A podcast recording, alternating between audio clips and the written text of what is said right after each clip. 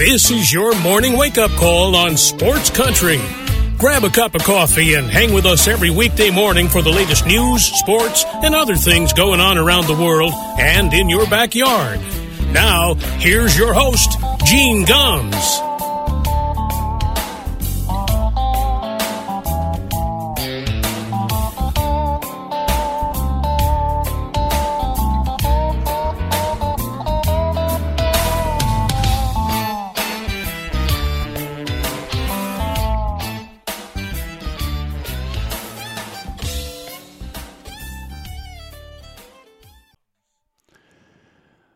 Good morning, everybody. It is seven minutes past nine o'clock here in Western North Carolina. Welcome to a Monday morning wake up call on Sports Country Radio. January the 29th, 2024. A chilly one down here in the mountains.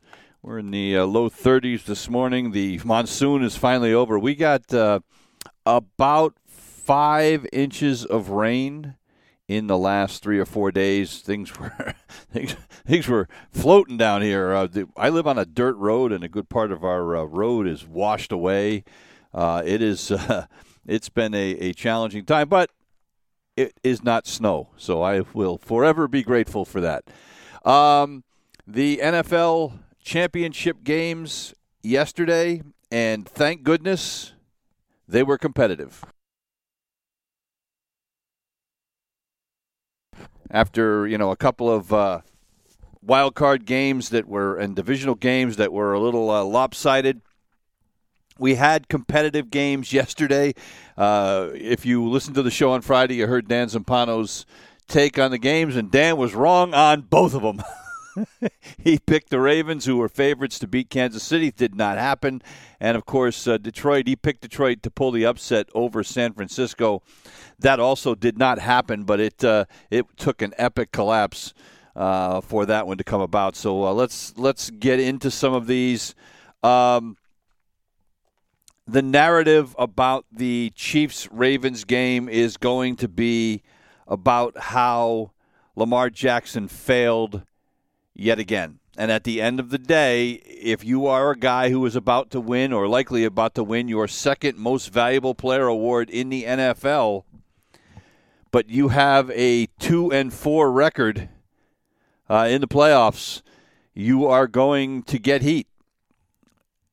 But at the same time, this is not all on Lamar Jackson. The Ravens shot themselves in the foot time after time after time. Just did um, some stupid thing, uh, too many penalties. Uh, I think the Ravens had, what, 94 yards of penalties in this game? It's just idiotic stuff.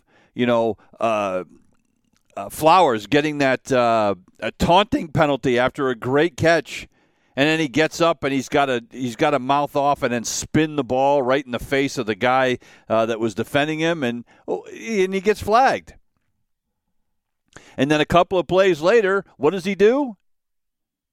He fumbles the ball, he makes a catch. He's going in for the touchdown. He has the ball punched away before he crosses the goal line, and he ends up giving it up.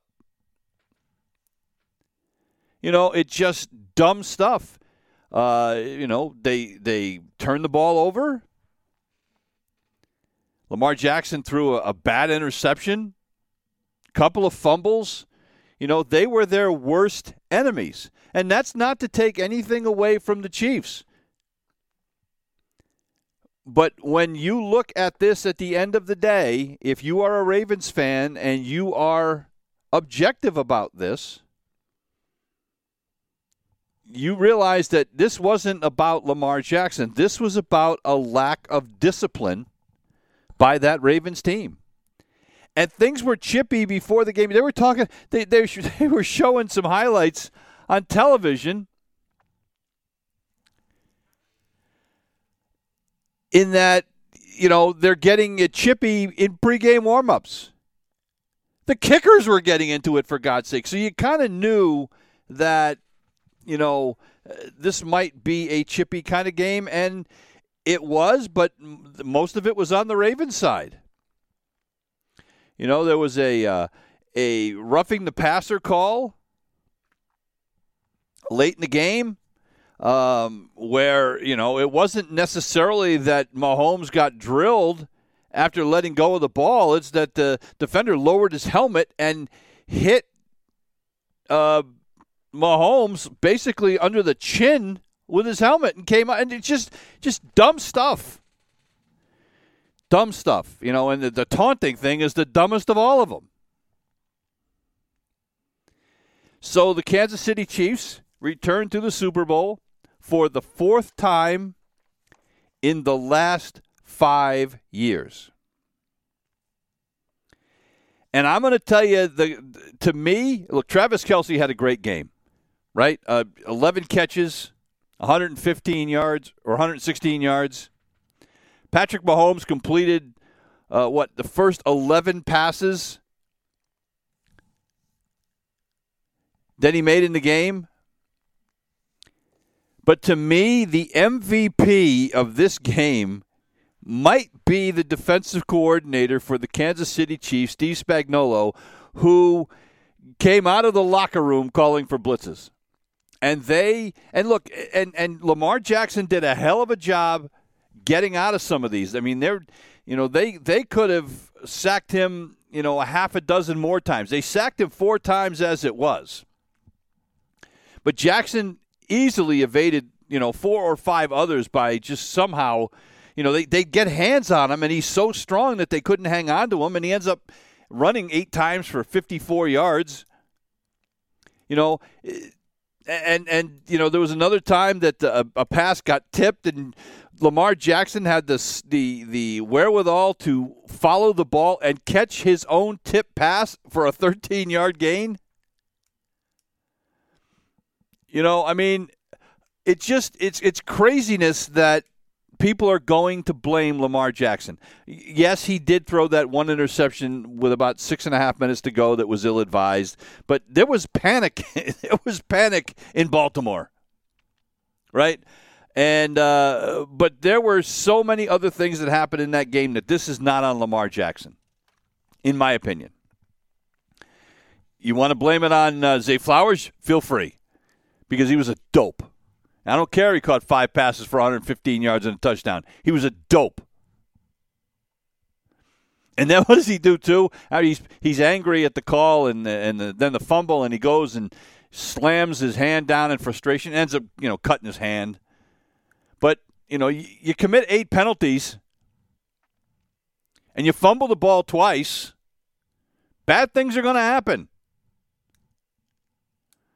You know, and when your offensive line can't control the pressure and you force your quarterback to have to run out of the pocket time after time after time, bad things are going to happen. So Steve Spagnuolo, to me, he won that game for the Chiefs. And look, Kansas City didn't score a point in the second half, but they made some big plays in that second half. You know, they kept the ball moving and they kept the clock moving. They dominated time of possession in this game by 15 minutes. They had it for 37 and a half minutes in this game. I mean, I think that I think Baltimore had the ball for about 10 minutes in the first half. So, you know, eh, to me, it was just a great defensive effort by the Kansas City Chiefs. And, you know, again, Travis Kelce came up huge when they needed him to. He was targeted 11 times and he caught all 11 balls. There was, and by the way, there was not a better catch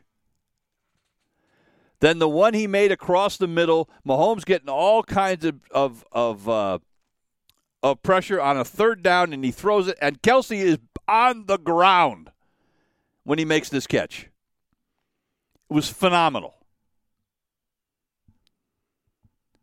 You know, and and Rice had a great game as well.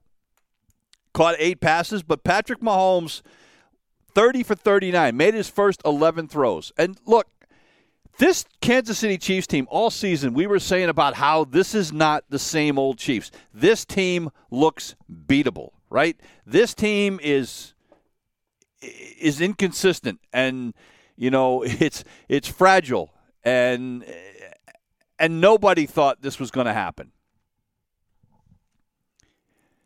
But when the playoffs lights go on, the Kansas City Chiefs step up right? I mean, uh, you know, they came up big against Buffalo on the road last week. You know, this is the thing. People keep, you know, wanting to uh, come up with a narrative about ah Patrick Mahomes, you know, has never played on the road in the playoffs, and you know he's looked he's looked inconsistent this year, and you know the the Chiefs are are done. And his hand calls him the Prince of Darkness. And he even said last week when he was making the call uh, to give the you know for the for the Ravens, he said, "I hate to I hate to go against the Prince of Darkness, but." But the but here was the defensive play by the Kansas City Chiefs. They just were phenomenal fourth Super Bowl in five years. They are lo- looking to become the first team to win it in back to back seasons since the Patriots did it 19 years ago. 19 years ago. So, uh, you got to tip your cap to the Chiefs. You know, you just uh, you kind of you kind of wondered in the very beginning, you know, Kansas City gave the ball to won the toss and deferred and gave the ball to Baltimore first, and the defense got a three and out. And then the Chiefs proceed to go 10 plays, 86 yards, ate up 5 minutes and 45 seconds. You know, and then, you know, Baltimore responded, boom, quick. Six plays, 75 yards, you know, which is what they can do. And we're tied. But what do the Chiefs do? Again, they get the ball and they then go 16 plays, 75 yards over nine minutes before Isaiah Pacheco scores a touchdown to make it seven, uh, 14 to 7 uh, just four minutes into the second quarter. And Baltimore could do nothing after that. Harrison Butker with a with a field goal with four seconds left in the half, and it's 17-7 going to halftime. And that stadium in Baltimore, you could have, you know, people were just stunned, absolutely stunned. And Baltimore doesn't score again until uh, you know J- Justin Tucker kicks a field goal with 2:34 to go. So uh, you just got to hand it to the Chiefs, and you got to hand it to Patrick Mahomes. And you know, we're looking at one of the all-time greats. You know, there's been talk about, you know, could he be the guy that replaces the goat in Tom Brady? I think we need to, you know, we need to pump the brakes on that. But if he ends up, you know, with five, six championships, and there's no reason to think that they won't, You know, maybe maybe he is. Maybe he is. And, you know, uh, Travis Kelce, 34 years old. Who knows how much longer he's going to play? But he passed Jerry Rice for postseason receptions. How about that? You know, a lot of the uh, the the talk about Kelce, we we, you know, football fans know how good Jason Kelce is, and we we we we you know we understand that part of it. The, you know, the problem is the narrative with Jason Kelce has become more about, uh, or Travis Kelce. I mean, with uh, has uh, has become more about uh, Taylor Swift than it has his football ability. But this dude can play.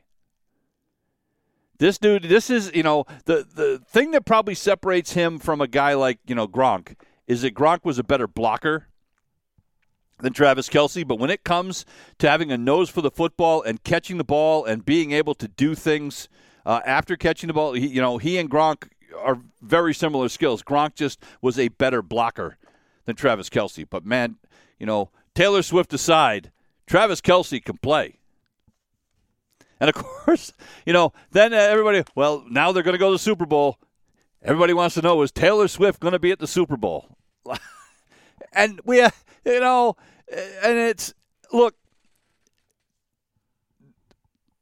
diehard football fans are annoyed by the whole Taylor Swift thing. It doesn't bother me at all. First of all, I like Taylor Swift. I, you know, I, I, I admire her. Uh, look, this is a young girl that, you know, had a dream when she was a teenager, and she has done this all by herself. She writes her own music. Uh, you know, she she uh, she's very uh, savvy. She's very talented. As, you know, was a, a, top country star, then becomes a top pop star, and she basically runs the world right now. She could run for president and win. I admire her. You know, I and I, and I tell you what, I mean, I liked her when she was a country star, and I don't mind some of her pop music. So, um, but everybody, you know, it was cracked me up is after the game. Then you have one of these Swifties going online and saying, "Okay, can she? She has to. She's doing a a, uh, a concert in Japan." Like the day before the Super Bowl. Well, how can she possibly make it? So then we have a Swifty going on. I saw it on Today Show this morning and breaking down how the, with the time difference and you know if her concert gets over by midnight and she gets on a plane and drives back she can be back in Vegas by Saturday night in plenty of time for Sunday's game you know and then she'd have to get on a plane and fly back because she's got another concert over there or in Australia or somewhere but uh, you know so will she make it I don't I mean at the end of the day whether whether uh, Taylor Swift makes it or not makes no difference unless she was going to be the halftime entertainment, it doesn't make any difference to the game. This game is going to be huge, whether she's there or not. Uh, but uh, you know, and then I, I, was shocked. I was on uh, Associated Press this morning doing my research for the uh, the show this morning. There was a story about her kissing Taylor. I mean, uh, Travis Kelce after the game, with like 18 pictures of them together, or or her with with uh, Travis Kelce's mom. I mean, Jesus. Yeah, I mean, I and I like. I said I like her, but Lord Almighty, it's taken on a life of its own. But the Chiefs showed that uh, whatever narrative you wanted to have for the start, you know, for the season, you know, how they weren't, you know, as good as they have been in the past, doesn't matter. Because when the lights go on in the playoffs, Patrick Mahomes gets it done. and he's got that that safety blanket of uh, of Travis Kelce there, and he used it, and he used it effectively. And Travis Kelce was some huge, huge plays in that game. It is 25 minutes past hour. We're going to take a break. When we come back, we'll break down the uh, Lions 49ers game, which was uh, uh, very entertaining and very heart wrenching at the same time. Back in a minute. You're listening to the Wake Up Call on Sports Country. It is 26 minutes past the hour. Welcome back to the wake up call here on a Monday morning. Uh, so, game number two um, looked for a while like it was going to be a Detroit Lions runaway. I mean, they jumped out quickly, 14 nothing in the first quarter. It led 24 to 7 at the half and it looked like it was a foregone conclusion, and the only thing to determine now was what the final score was going to be. And the people that had been running, you know, this narrative over the last several weeks about how Brock Purdy isn't really a very good quarterback, about how he, he is just a game manager, and about how he only plays well – when the 49ers are ahead and he isn't able to rally a team and he isn't able to be a difference maker. He's a guy you win with, not a guy you win because of. Well, Brock Purdy has silenced those people. Uh, we saw it last week when he came up big when he had to, a huge drive late in that game to uh, beat the Green Bay Packers. And then we saw it again this week with his performance in the second half when they were down by 17 points and had basically had their ass kicked for 30 minutes. And Brock Purdy in the first half of that game was 7 for 15 for 93 yards and an interception. So anybody that was jumping on the uh, you know Brock Purdy is an over, is overrated uh, bandwagon had all kinds of ammunition. Well, he came out in the second half and was 13 of 16, 174 yards, a touchdown, and two huge scrambles. He ended up running five times for 48 yards. But this is a team that's down 17, and Brock Purdy said, We got this. Now, it doesn't hurt to have Christian McCaffrey, you know, in your back pocket, right? Now, McCaffrey had a touchdown and had the lone score in the first half, but had another one in the second half. But Christian McCaffrey – uh, Deebo Samuel, who was supposedly a 50 50 decision, ends up with eight catches for 89 yards. And then the one of the biggest plays of the game, Brandon Aiyuk with a, uh, a huge reception that bounced off the defender's face mask. And Aiyuk somehow catches the deflection for a 51 yard gain. You know, and that's kind of when, you know, when that kind of stuff happens, you look at it and you go, well, the gods are smiling on the San Francisco 49ers. But, you know, Kyle Shanahan said when they went into the locker room at halftime, he said, you know, basically the mindset of the team was we are not going out like this. You know, and he said, look, we played like it in the second half. And now the guy who was the last pick of the 2022 draft, and again, you know, get tired of talking about it, but now he's going up against Patrick Mahomes. And, you know, look, um, that is a very good San Francisco team. 17 points in eight minutes in the third quarter. So when they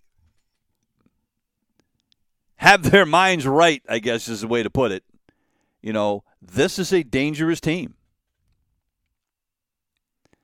You know, they had a 10 point lead with three minutes to go. The Lions actually had a chance here. They scored, uh, Jameson Williams caught a touchdown pass from Jared Goff with uh, 56 seconds left, and they got within a field goal. But then they had to try the onside kick. It was recovered by uh, San Francisco, and even if it hadn't been, it, it had been touched before it went 10 yards. But the key here, late in this game, Detroit is driving, and they they quickly get it down into the red zone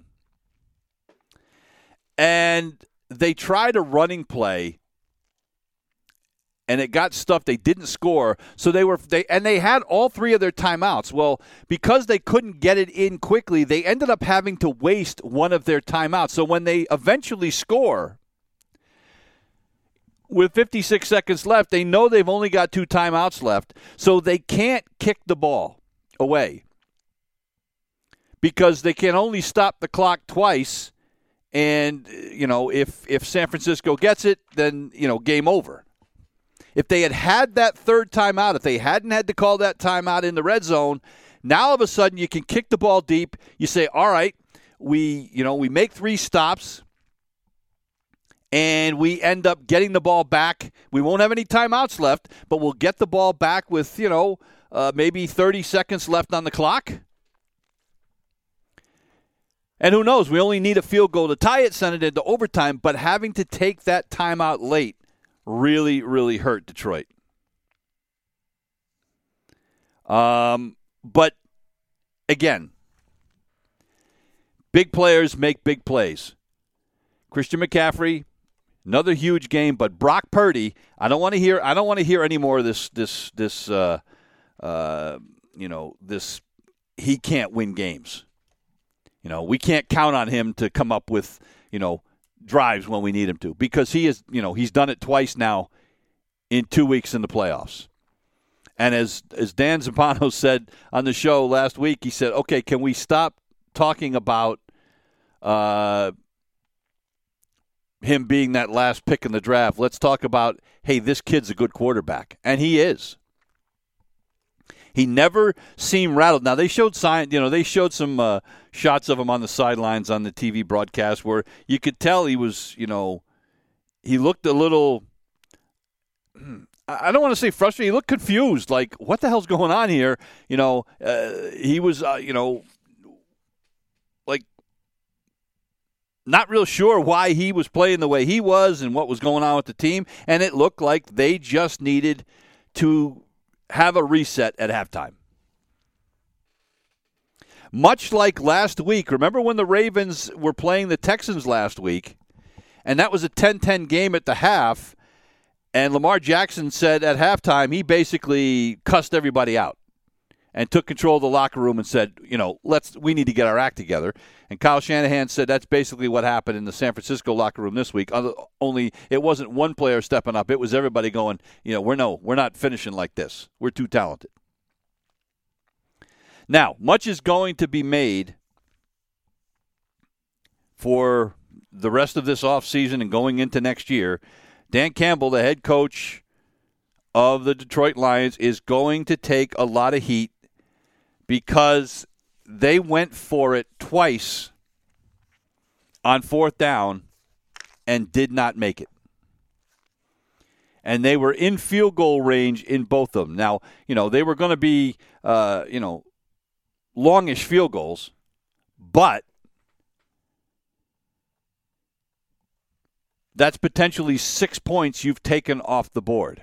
You know, we don't know how things would have shaken out. Things might, you know, maybe, you know, San Francisco plays it differently should that have happened, but but at the end of the day, Dan Campbell since he got to Detroit has been a gambler. Has been a guy that likes to be aggressive and it has served them well. And he said, Look, I understand the scrutiny I'm going to get. It's part of it. You know, it's part of the gig. It just didn't work out. But, you know, they, they went, they chose to try to go for it fourth and two from the 28 instead of shoot, uh, going for a 45, 46 yard field goal. Jared Goff, you know, threw the ball to Josh Reynolds and it bounced out of his hands. 49ers get the ball. Um, then with San Francisco having that 27-24 lead, it was fourth and three from the 49ers 30-yard line midway through the fourth quarter. They could have kicked a tying field goal. It would have been a 47, 48 yard field goal, but, you know, makeable, you would think. You know, and maybe part of the problem, maybe one of the reasons they made the decision is is that uh, their field goal kicker um, hadn't been with the team all season, Michael Badgley, so maybe he didn't feel you know as confident as he would have. I you know I don't know, but he's going to get some heat. There's no question about it. But again, I, you know, I'm not going to blame him for that. That is the way they got there. We saw that in multiple games this season. We saw it his from, from the time he got there in 2021. Since, matter of fact, since he got there in 2021, they have led the NFL with 62 conversions on fourth down in the last three years. 62 times. And if you're into analytics, and I'm not a big analytics guy, but if you're into analytics, analytics actually said that what they did wasn't necessarily wrong. You know, the analytics say that uh, uh, they were rated as a quote called medium go for it. So it wasn't like you know uh, the computers thought that it was uh, they were bad decisions. You know, they were kind of like 50-50 calls where eh, you know because you know you're, the percentage of your kicker making it from that distance and you know whatever. And look, in the, you know, and and the thing is, is and the other thing you have to give credit, we're talking about what Brock Purdy did in the second half. Yada. The other thing you have to give credit to is the way that San Francisco defense stepped up. The Detroit Lions ran all over the 49ers in the first half. I think they had 120 or 130 yards rushing in the first half. I mean, they did whatever they wanted to. And the 49ers just completely shut that down in the second half. So yeah, Brock Purdy did some great things, and and uh, the the catch by Brandon Aiyuk, and you know all these other things. You know that's great, but at the end of the day, that defense stepped up when it needed to step up, as well as Brock Purdy and the rest of that offense.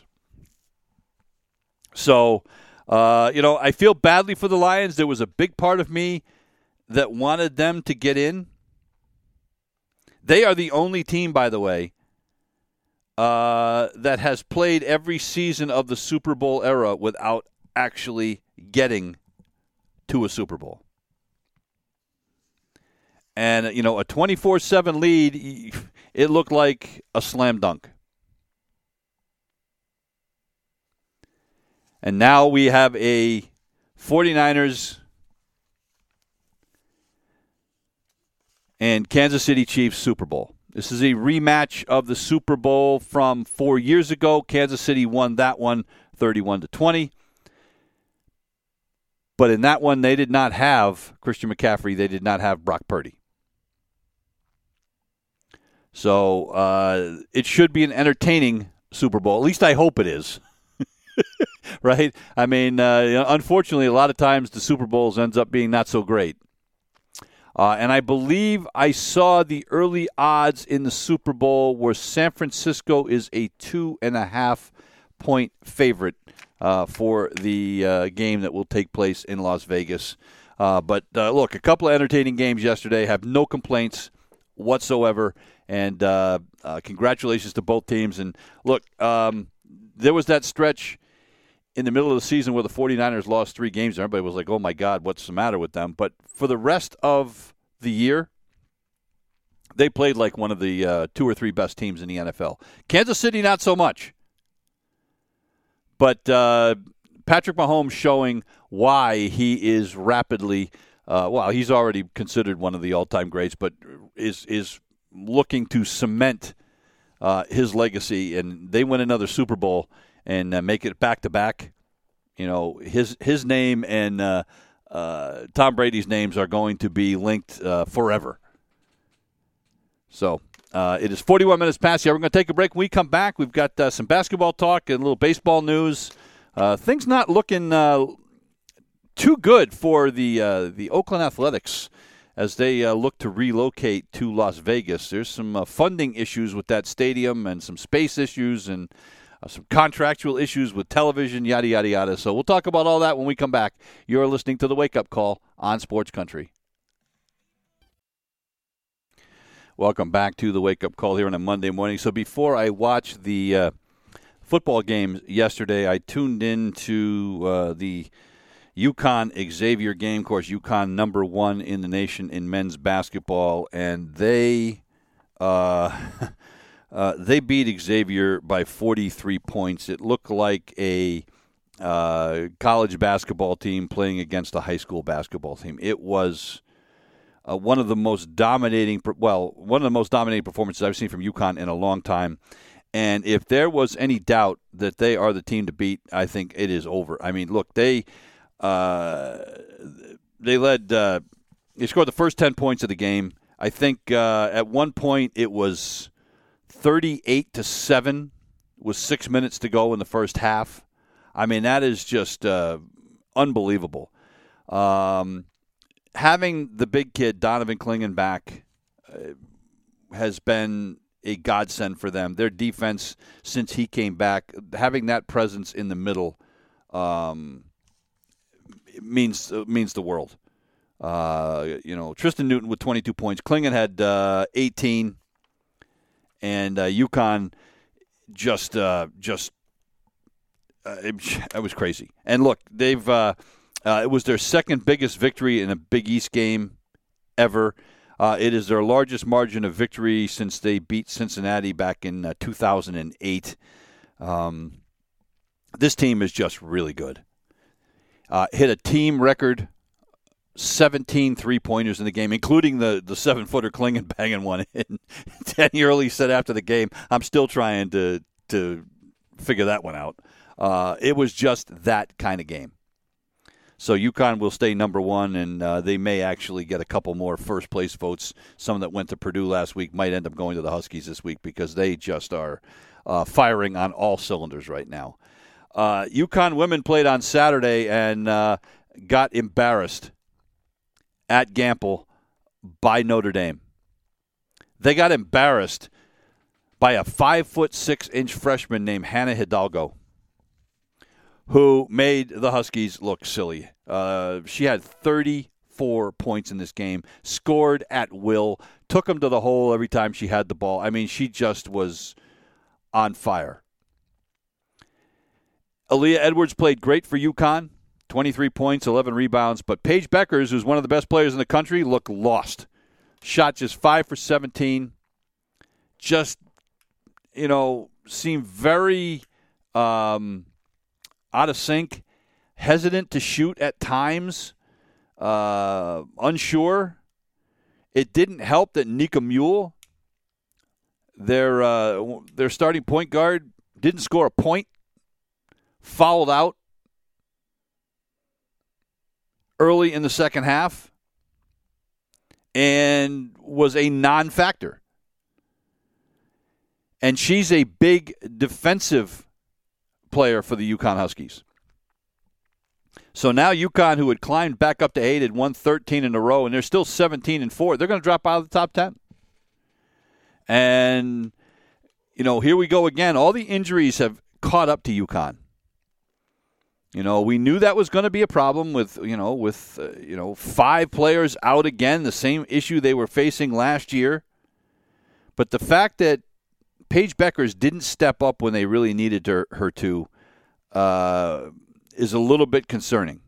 You know, and look, she loves to play. She loves to get her teammates involved. Sometimes she passes. There was a uh, there was a, a, a, time in the game yesterday. The UConn had like a, I think it was a three on one. They didn't score because they overpassed. You know, Paige Bueckers, instead of taking a shot like in the paint, pass to Aaliyah Edwards allowed the defense time to recover, and they didn't end up scoring. And you could see Geno on the sideline, you know, shoot the ball. You know, you got to you got to shoot the ball. So I I I you know you hate to say this, but you you look at that UConn women's team, who's you know been one of the greats uh, over the years. They may be headed for the same kind of uh, situation they had last year, where they got embarrassed uh, by Ohio State and didn't even make the Final Four. I think we might be heading for something similar this year. Uh, we'll find out a lot about what this team is made of. They have to play number one South Carolina in South Carolina uh, later in the season. So that uh, that's going to tell us a lot about where this UConn team is going into the NCAA tournament this year. But it is obvious that the Big East is very, very weak and UConn's going to run through the Big East because there is nobody there to challenge them. But when they step outside the Big East, uh, they've got their hands full. Um, some baseball news. So there is a, a, meeting this week in Las Vegas about the new stadium being proposed for the Oakland Athletics. Well, there's a couple of problems. Number one, um, they want to build a retractable roof. Well, they've come to find out from the architects that the site that they want to build on is too small for the retractable roof. So they may have to ditch that and go to a uh, a permanent roof, which I don't look. I don't think that's the end of the world. in Las Vegas? Because by and large, how many days a year are you really going to be able to have that roof open? I suppose at night, if you're playing night games, I suppose there's times that you can, but more often than not, it's so damn hot in Vegas, you're going to want the damn thing closed anyway. But the problem is now that that uh, the site is too small, and where's the money coming from? Because the owner, John Fisher, has yet to come up with the billion dollars of funding that the A's have to provide as part of this project, and and they have yet to show the city of Las Vegas where the money's coming from. So you begin to wonder could this thing fall apart? And Ken Rosenthal had an article in The Athletic this morning basically saying, uh, wake me when it's over. You know, because he is skeptical that this A's thing in Vegas is going to get done. As it is, after this year, this coming year in Oakland, when their lease expires, they've got nowhere to play for three years before the stadium would even be ready in Oakland if everything goes forward as planned. And the other part of, you know, and so if they decide, and there's been talk about them playing up in Sacramento or some other places like that, here's the problem. If they play outside of the Bay Area, which is likely, they will lose their contract with their local uh, sports network, NBC Sports California. Right now, under the deal, uh, which runs through 2033, if they play outside, the contract is void. And guess what? Oakland got $67 million from that contract last season. That paid most of their payroll, by the way which is why people telling me that you know the A's don't have money is a joke. It just means that they don't. That means that all the money from everything else is going into their owner's pocket. But if they lose that money because they don't play in Oakland or share the stadium with uh, with the Giants, maybe I don't think the Giants would go for that, but uh, they could lose that money which is going to affect Fisher's bottom line, which could affect the amount of money that they have for the stadium, for players' salaries, etc., etc. Right now, by the way, Forbes says that the A's are worth $1.2 billion. Now, I suppose if, uh, you know, if they get to Vegas, it'll be worth more because of where they are, et cetera. But this team stinks. They don't have anybody that's any good. You know, so and if they lose that that that TV contract, things could go south in a hurry. And you almost begin to wonder if they end up staying in Oakland after all. Because there's nowhere else to go because John Fisher can't afford it. You know, and it's going to make Major League Baseball look really bad because MLB uh, basically has bent over backwards and allowed the A's to do this. And if this deal in Oakland falls apart, I wonder if the ownership group could be in trouble if the Major League Baseball and the other owners say, okay, uh, for the good of the league, it is time for you to sell the team. So stay tuned. But, uh, you know, Ken Rosenthal is uh, pretty skeptical about this, and I don't blame him. You know, what, what John Fisher has done from the beginning.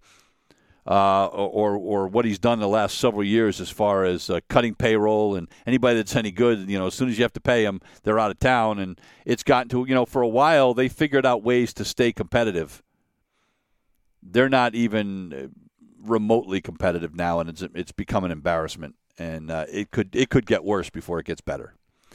Uh, interesting move out of Texas yesterday. How, or I mean uh, Detroit. How about this? The Tigers signed their 22 year old inf- uh, infield prospect Colt Keith to a six-year deal for $28.6 million before the kid has even appeared in an MLB game. He's ranked as the number 22 prospect in all of Major League Baseball. And he is now going to get uh, 28.6 over six years. Um, it's two things. It could be a very shrewd move by Detroit because they feel he is a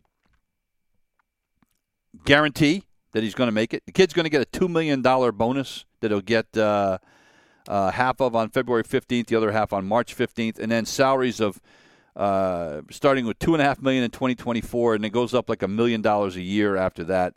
But at the end of the day, uh, the Tigers are locking down one of their players for a long time, uh, and with uh, incentives, et cetera, it could raise escalate to maximums of uh, $13 million in 2030, 19 in 2031, and 24 million in 2032. So we'll see. But you know, on one hand, you can say, well, it's kind of dumb. But on the other hand, if you're the kid, you know what? You're taking the guaranteed money now, and we've seen that. Uh, in a lot of cases where teams try to lock up their young players early and kind of get a little bit of a uh, a hometown discount because they're taking a chance that you are going to be a star, and they've got you cheap for a while. So, uh, but very interesting. Not even a uh, not even an at bat uh, in Major League Baseball, and uh, he's getting that kind of a contract. So good for him. By the way, he's a left-handed hitting third baseman, and uh, looked pretty good in the minors last year. In Double A, he hit 325, 14 homers, 50 runs batted in in 59 games. Got promoted to Triple A. And in 67 games, he hit 287 with 13 homers, 51 runs batted in. So the kid looks like the real deal. Uh, a couple of quick signings: uh, Carlos Carrasco, uh, who was three and eight and 20 starts last season um, with the Mets, uh, is going to sign a minor league deal with uh, the Cleveland Indians to go back uh, as he tries to see if he's got a lot left in in that arm. He's 36 years old now, and previously spent 11 years pitching for Cleveland before he went to the Mets as part of that deal that sent Francisco Lindor to New York. And uh, Matt Moore, left-handed relief pitcher, heading back to the Angels, a one-year deal for nine million bucks. That's going to do it for us here this morning. Thanks for joining us uh, here for the wake-up call. We're going to leave you this morning with some music from uh, the Traveling Wilburys. It's called "The End of the Line," probably the uh, swan song for the Detroit Lions. We'll see you. You've been listening to the Wake Up Call on Sports Country.